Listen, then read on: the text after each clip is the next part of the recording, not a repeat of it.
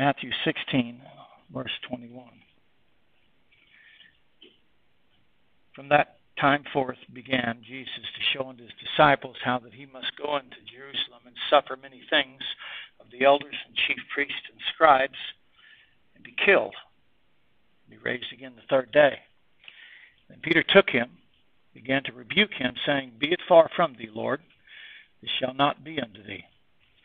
But he turned and said unto Peter, Get thee behind me, Satan, for thou savorest not the things that be of God, but those that be of men. Then said Jesus unto his disciples, If any man will come after me, let him deny himself and take up his cross and follow me. Pray the Lord bless the reading of his word.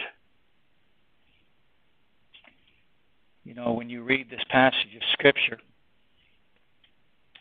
one would think it was the most terrible thing what Peter done. And I do not wish in any way to belittle his sin and offense against Christ. But I hope and pray that this morning we'll realize that there was more love and mercy in Christ chastening Peter than there actually was in him being blessed with a revelation of who Christ was. Christ would not leave Peter to himself. There is so much in our text that we can learn of ourselves and of the infinite mercy and grace of Christ toward us in spite of our many weaknesses and infirmities. For in many ways, Peter's actions are merely a reflection of our own hearts and lives to know that we have truly received countless blessings of God, yet how often and how quickly we find ourselves falling by our own weaknesses and infirmities, like that of Peter. And like Peter, many times, maybe not intentionally, many times we find ourselves like Peter in opposition to the perfect will of God. You should ponder that thought for a moment because I don't want to get ahead of myself. But I believe Peter's intentions were not of themselves malicious. Peter actually thought he was being piously correct and honorable in defending Christ. And yet he couldn't be farther from the truth of God and the purpose and will of God. I'm humbled when I consider that. For in 40 years of my Christian life, I must humbly confess, there are times I thought to be doing the right thing. Yet only to find out that it wasn't in God's perfect will. So let's not be too harsh on Peter, though we seek not to justify or condone his actions. But in many ways, Peter is a reflection of ourselves. And yet, like that with Peter, in every situation, the great mercy and grace of God in Christ Jesus never changes. Though Peter would walk on the water for but a brief moment, when his faith began to fail, Christ reached down and straightway drew him up, helping his unbelief. When Peter and his love for Christ was in question and he denied Christ three times, it was Christ who would, in love, restore Peter. Lovest thou me, Peter? And even now, when Peter deserves the sharpest of all criticisms Christ ever gave to his disciples. Even now, we see the great mercy and love and patience of Christ towards Peter. So you see, Christ's love is unchanging. Whether our faith fail and we fail to walk on waters, whether our love for Christ falters, whether we even sin against Christ and against the perfect will of God, Christ shall never change. Never change. His love will always be the same. And even in the sharpest rebuke, we can see the most tender and most compassionate love and mercy of our God. What an amazing God we serve. What an amazing God. Oh, to grace, how great a debtor. Do we understand the depth of that sentence?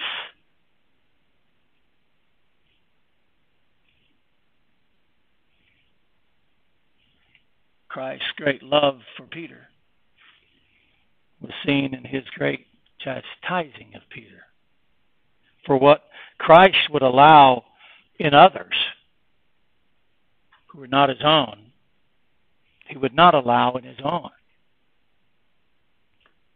Like any loving father or mother, what others are allowed to do because they're not their own, they're not allowed to do in our house. And it's because we love our children. It would be a very poor father who would let his children have their wayward way, would it not?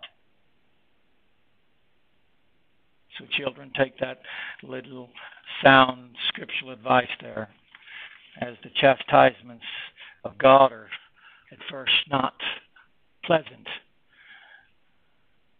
but rather uncomfortable, but afterwards yield as peaceable fruits of righteousness. When your parents chasten you, it's not because they don't love you, it's because they love you so very, very much. For whom the Lord loveth, he chasteneth and scourgeth every son whom he receiveth. If ye endure chastening, Hebrews 12, 6 to 8. If ye endure chastening, if ye endure chastening, God dealeth with you as with sons. For what son is he whom the Father chasteneth not? But if ye be without chastisement, now listen to this. If ye be without chastisement, whereof all are partakers, then you're bastards and not sons. So you see, when God leaves us to ourselves, we're like bastards and not sons.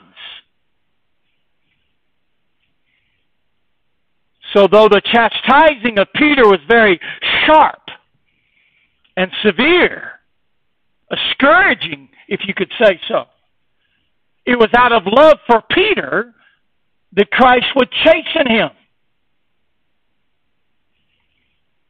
Because he would not allow that in Peter, who was his own, as he would allow that in others who were not.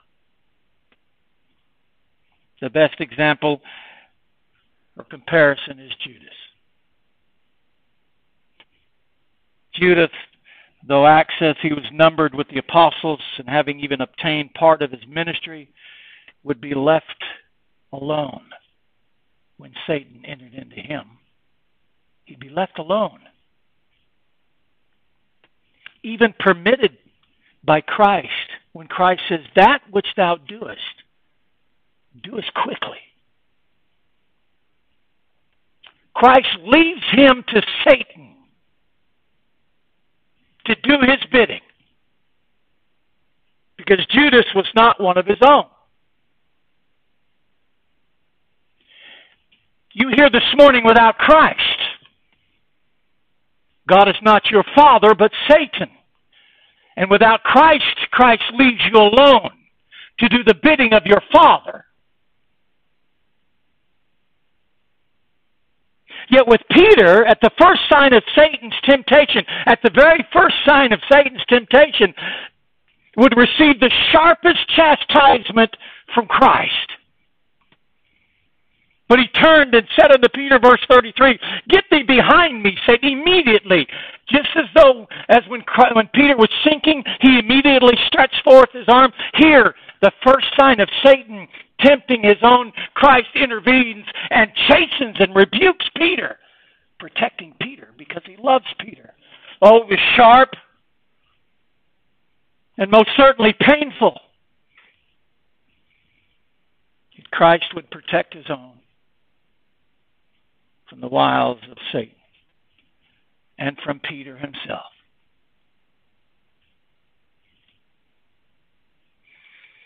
It is whom the Lord loveth.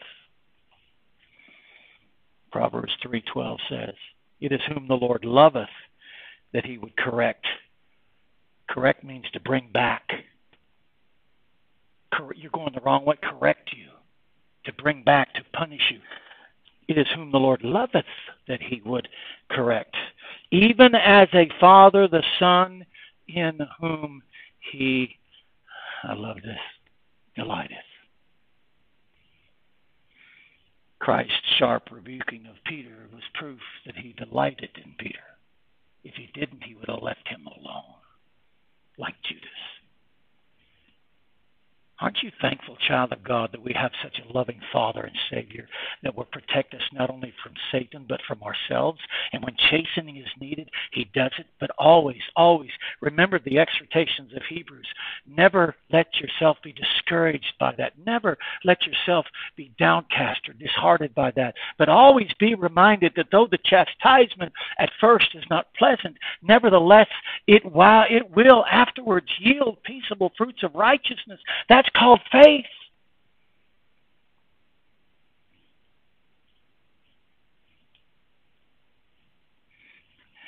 To those who have truly come to know the waywardness and fickleness of their own hearts,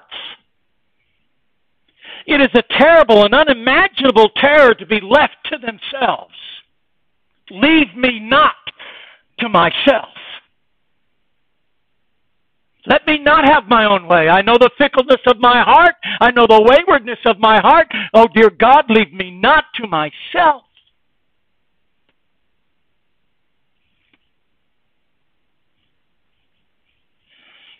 For the righteous, like that of the psalmist, boldly declares, I know, O Lord, that thy judgments are right, and that thou in faithfulness in faithfulness has afflicted me. You've afflicted me because of your faithfulness to me. Do you see why a true believer looks at themselves and says, There's nothing good in my hands I bring, I simply to the cross I cling. There's nothing good in myself. Any good that I might have is because of Christ. And if it were not of Christ and the grace of God, I would be nothing. I am truly indebted to grace daily for keeping me, preserving me. You talk about the assurance of the believer's salvation. It rests in Christ, not in myself. Because Christ will not leave me neither to Satan, thank God, nor to myself. For though no chastening for the present, for the present, for the present seemeth to be joyous but grievous, like I've quoted twice already, nevertheless afterward it yieldeth the peaceable fruits of righteousness unto them which are exercised thereby. And listen to the wise words of Solomon in Proverbs 20, 30, 30 considering chastisements. Listen to this. The blueness of the wound cleanses away the blueness, the black and blue marks, the blueness of the wound, Proverbs said, cleanses away evil. So do stripes the inward parts of the belly. That's wisdom. And a child of God, by God's grace, learns that with time and with trials. They learn that. That though I might be spiritually bruised by God, I'm not forsaken. And that bruising cleanses away evil. And though he stripes me, the inward part is healed. Amazing. Thus, Christ gives the following exhortations after bruising Peter. He would not leave Peter alone. He would chasten him, but he'd also, in that chastisement, he would instruct Peter as well as every disciple and us today. He would instruct us. The wound is yet blue in Peter, and yet during that time he would instruct his heart and his mind that he might receive these divine exhortations. I'm telling you, I don't want to get ahead of myself, but every time the Bible talks about chastening our sons, our children, it's because we want to teach them something. It's teaching them a lesson. Christ wouldn't just merely chasten Peter and leave him alone. He chastens Peter, and while the wound is yet blue and the stripes are still fresh, he says, Now you're ready for this exhortation. Now you're ready by this. You've been humbled by me. Now listen. Same thing he did in John 14. Let not your heart be troubled. Before he gave them that encouragement, he troubled their hearts.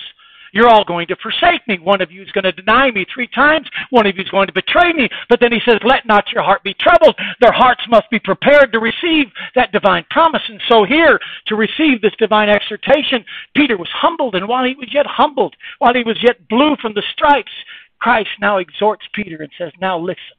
Now listen. Don't we do that to our children? If you're a good father, you, you are. After you chasten them, you sit them down and you instruct them. Now, let me explain to you. Let me teach them to you. Let me tell you why I chastened you. We don't just merely chasten our children and leave it at that. No, we want them to learn from that. And the best part to learn is when they're broken. We learn many times first when we're broken. And so the Lord would give this divine exhortation. Verse 24 Then said Jesus unto his disciples, If any man will come after me, pursue the same things I pursue. There's a difference. In this verse, he says here, and let me read it If any man will come after me, let him deny himself, take his cross, and follow me. He says, Come after me first. And it's in regards to Peter's chastening, the chastening of Peter. We need to understand that.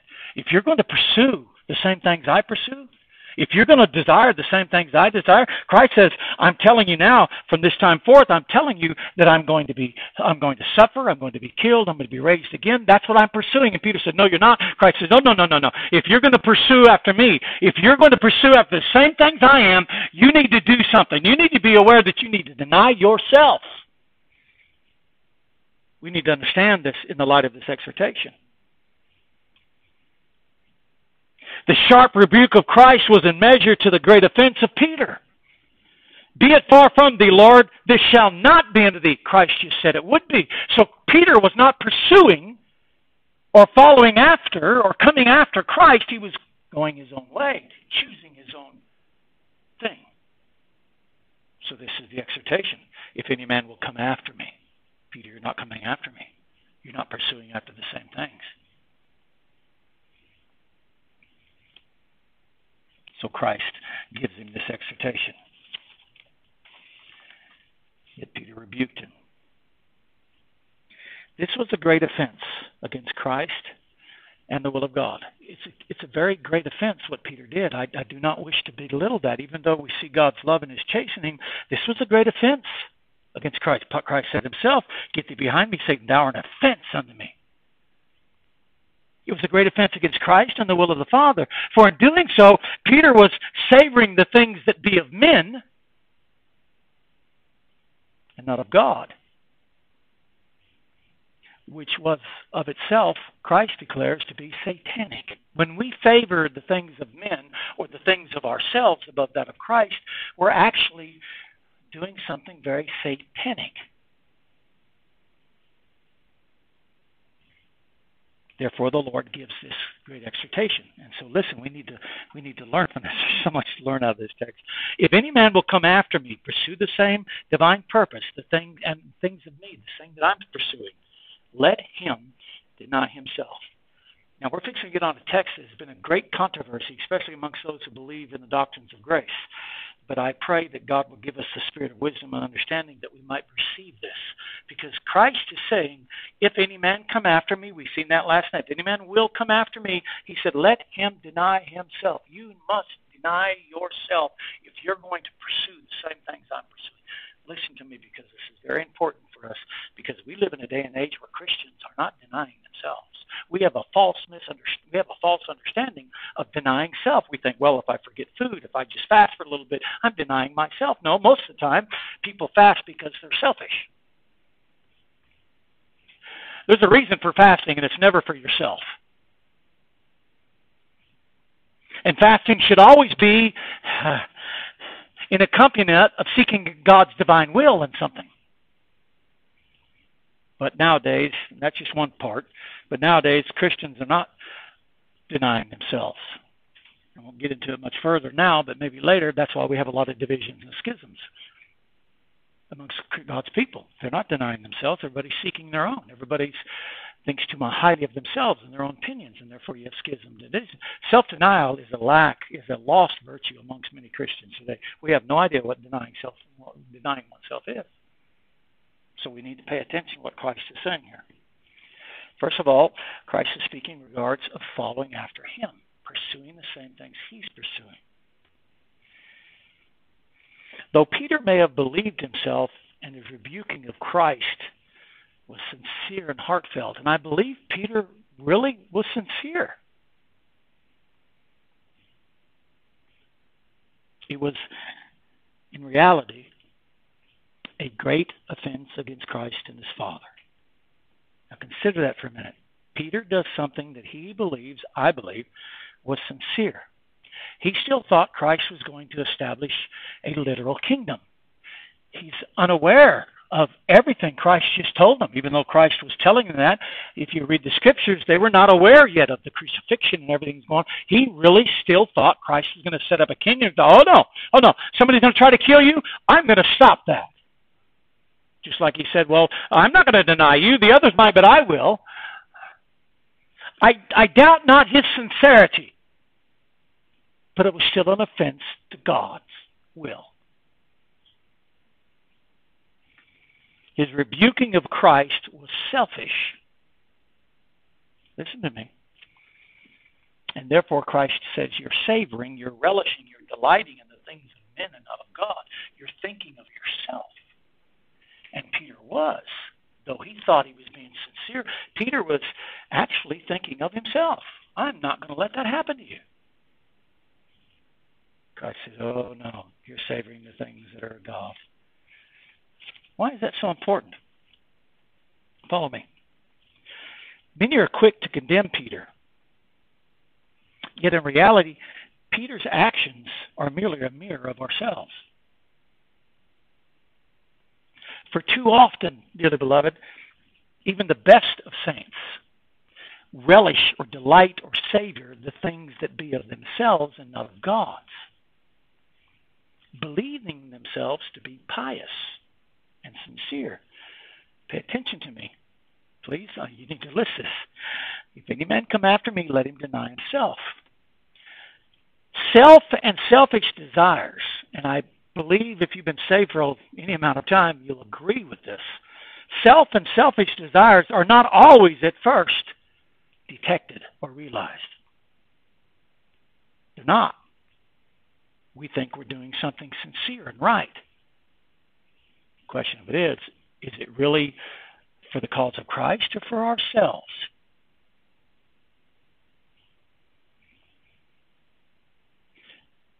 But it often disguises itself under a pretense of being sincere and even pious, like Peter, when in reality, we're still seeking our own. Sometimes it's hard for us to differentiate between the two. Selfishness is so embedded into our nature that even after conversion, Christ proves it here deny yourself. It still is one of the greatest oppositions to following Christ. Itself. It's not Satan. Here he says, deny, he doesn't say, if any man come after me, let him deny Satan. He says, no, deny yourself. You see, Peter opened the door for Satan. Peter allowed that to happen because Peter was being selfish. And sometimes we can't differentiate between the two because we think too highly of ourselves and our opinions, even our convictions. Oh, how we've seen that amongst Christians who hold doctrinal truths and then they get almost bitter and angry when people oppose them because we think too highly of ourselves and what we know. And it's not that we're contending for the truth, we're contending for ourselves or in pride or in arrogancy.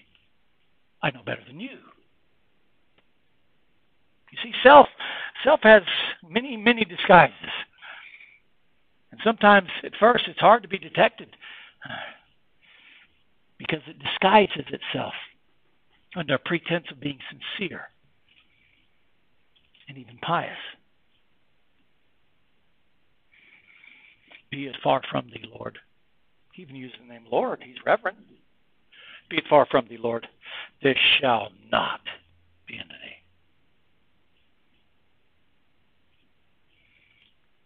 Even though Peter thought he was being sincere and looking out for the things of Christ, perhaps even his pride was a little bit elevated by his previous revelation. My Father is the one that revealed this unto you, not flesh and blood. Maybe pride had a little bit to do with it. I'm sure if we're all like Peter, and we are, I'm sure there was an element of pride in there as well. Didn't help things. Notice that Peter was blind to the divine purpose of Christ's coming and his sufferings, his death, and his resurrection. Peter was blind to that. Peter actually thought he was doing the will of God. Keep that in mind when we're talking about denying yourself.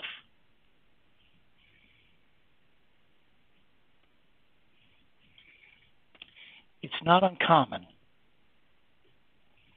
It's still a great offense against Christ for believers when God's divine purpose and intentions are yet unknown that our hearts begin to stand in opposition to the things and purposes of God, even though we claim we're not. Let me give you an example of what I'm talking about. So many Christians in this day and age are living their lives not in accordance to Scripture, even though they know Scripture declares these things to be true, they're still not living their lives in accordance to Scripture. But they still will profess that they're doing what God told them to do. Well, I don't need to be part of the church. What Scripture say? Oh, well, God justifies what I'm doing. Oh, is it God or are you seeking yourself? You see, denying self is much more than physically abstaining from doing pleasures for the flesh. I mean, the Pharisees fasted a lot. Didn't get them anywhere. You can deny yourselves a lot of fleshly things. That doesn't mean you're spiritual. Nothing we do in the flesh can ever produce something spiritual. I wish believers would grasp that spiritual truth. Nothing you do in the flesh can produce anything spiritual. Now, if you do something in the flesh because you're spiritually motivated by God to do it, that's a different case. But we do it for self, it's not going to get us any spirituality. And Christians get frustrated. I'm telling you, we do more for ourselves than we actually are willing to admit. A lot of things in our Christian life, we do it for self satisfaction and not for Christ. As we'll see, Lord willing, next week, we won't have time this morning to get into it. Denying self is, is, is, is a great task. It requires much more than most believers understand. You're denying something that you think very highly of, whether you want to admit that or not. We, even in our humility, we're full of pride, are we not?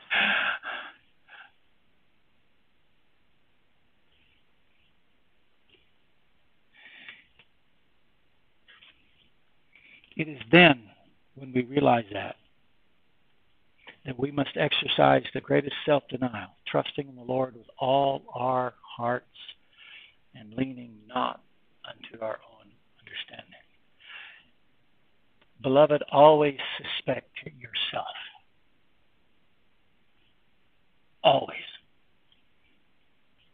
The principle is the same with the beam and the splinter. Before you take the splinter out of your take the beam out of your own. The, the principle is the same. Always suspect self. Paul said we have no confidence in the flesh. We have no confidence in the flesh. Self can disguise itself in many different forms and fashions. And it can be just as pious as the best saint outwardly and still be for self.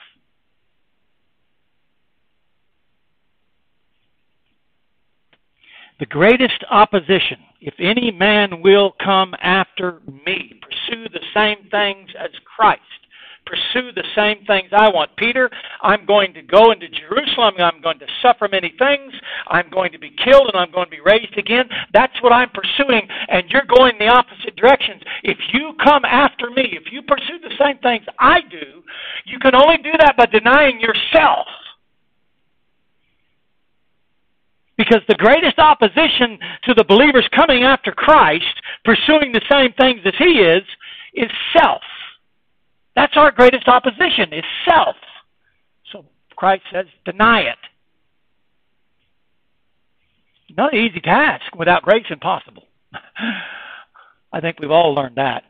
Without grace, it's impossible but it's still a duty, a responsibility Christ has given us. And this is where many people who believe in the doctrines of grace fail because they they really misinterpret what Christ is saying. Christ is saying, if any man will come after me, let him deny himself. There's a responsibility. There's an obligation Christ lays on our shoulders. He says, I'm not bearing that for you. You're going to deny yourself.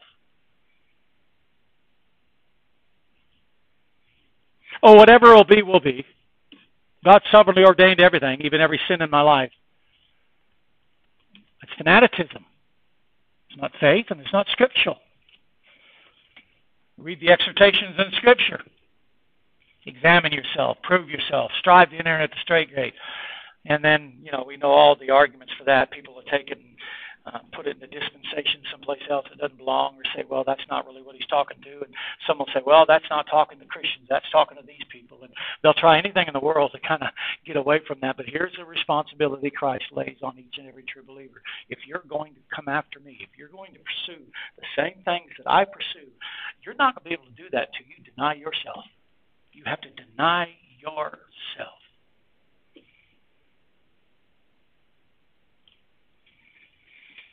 Nothing short of great self denial will enable us to fully come after Christ. I'm not talking about salvation. Christ isn't talking about salvation. I'm not talking about working for your salvation. Deny yourself so you can be saved. No, he's talking to his disciples, those who know Christ. If you know Christ, if you're saved, you're born again, the grace of God is in your hearts, you've been born again by the Spirit of God, Christ says, okay, if you're going to pursue the same thing I am, you must learn to deny yourself.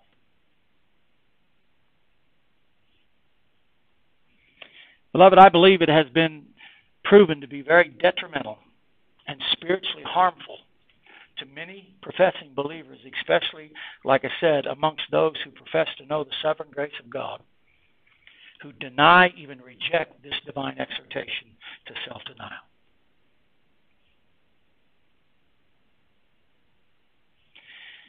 The greatest opposition coming after Christ, pursuing what he pursues, is self. Now, a lot of these believers will not make the same mistake or the same sin as what's declared in Scripture. They don't change the grace of God into lasciviousness, according to Jude.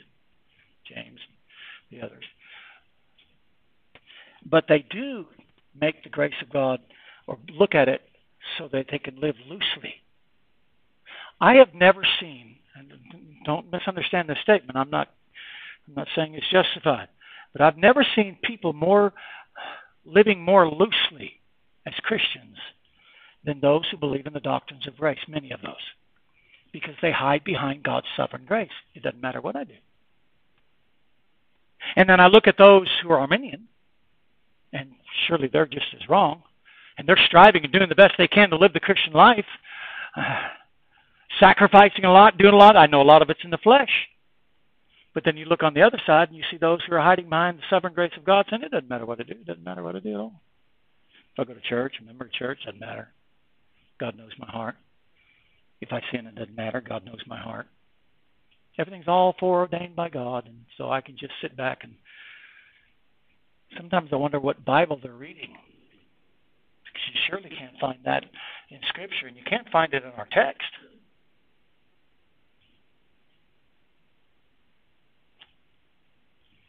The denying of self is divine remedy against so many obstacles in our Christian life. Do you know that? Denying of ourself. Beloved, this divine balm, this uh, divine remedy, could heal a lot of problems amongst Christians, beginning with schisms and divisions. We think too highly of ourselves. We'll look at that a little bit next week, but before the fall, that which man loved and admired and adored over everything was God. Since the fall, man's replaced that with himself. He admires himself. He thinks too highly of himself. In fact, it's such a opposition. Uh, scripture says as Christians we need to mortify it, kill it. The deeds of the flesh. Deny yourself.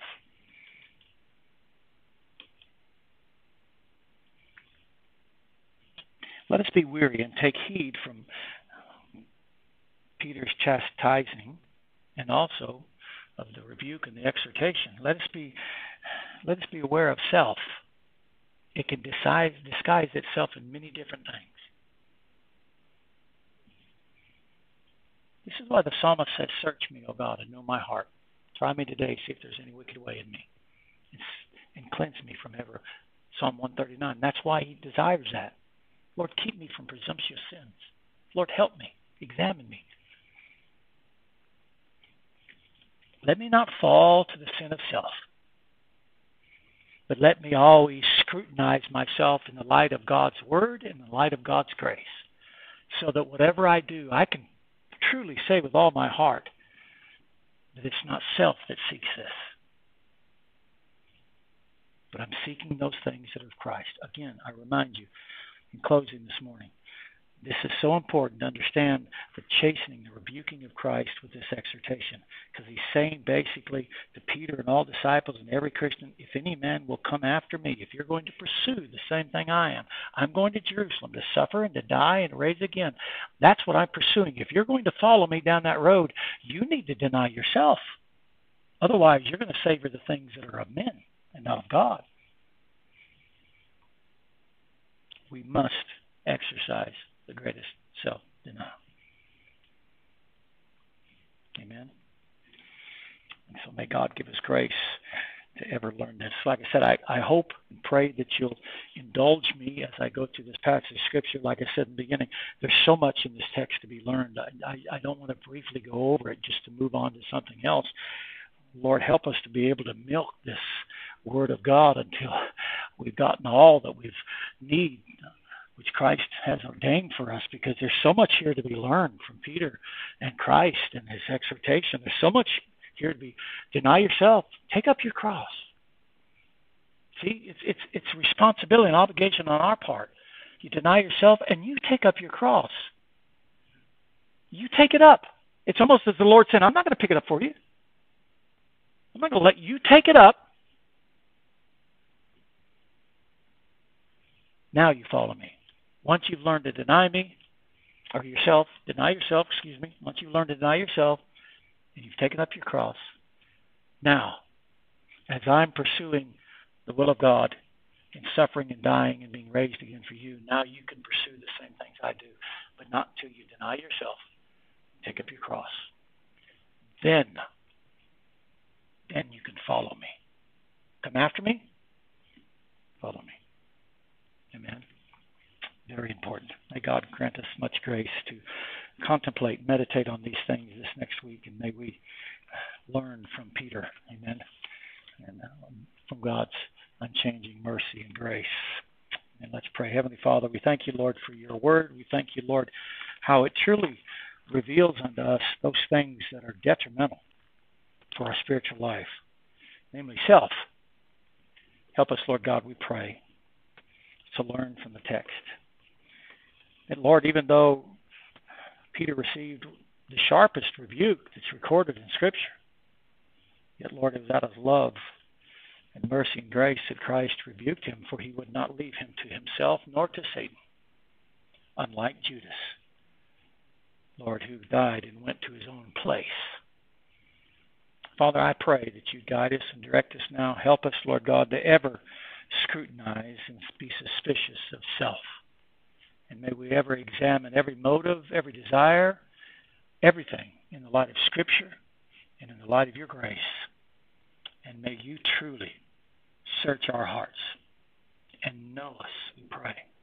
See if there's any wicked way in us.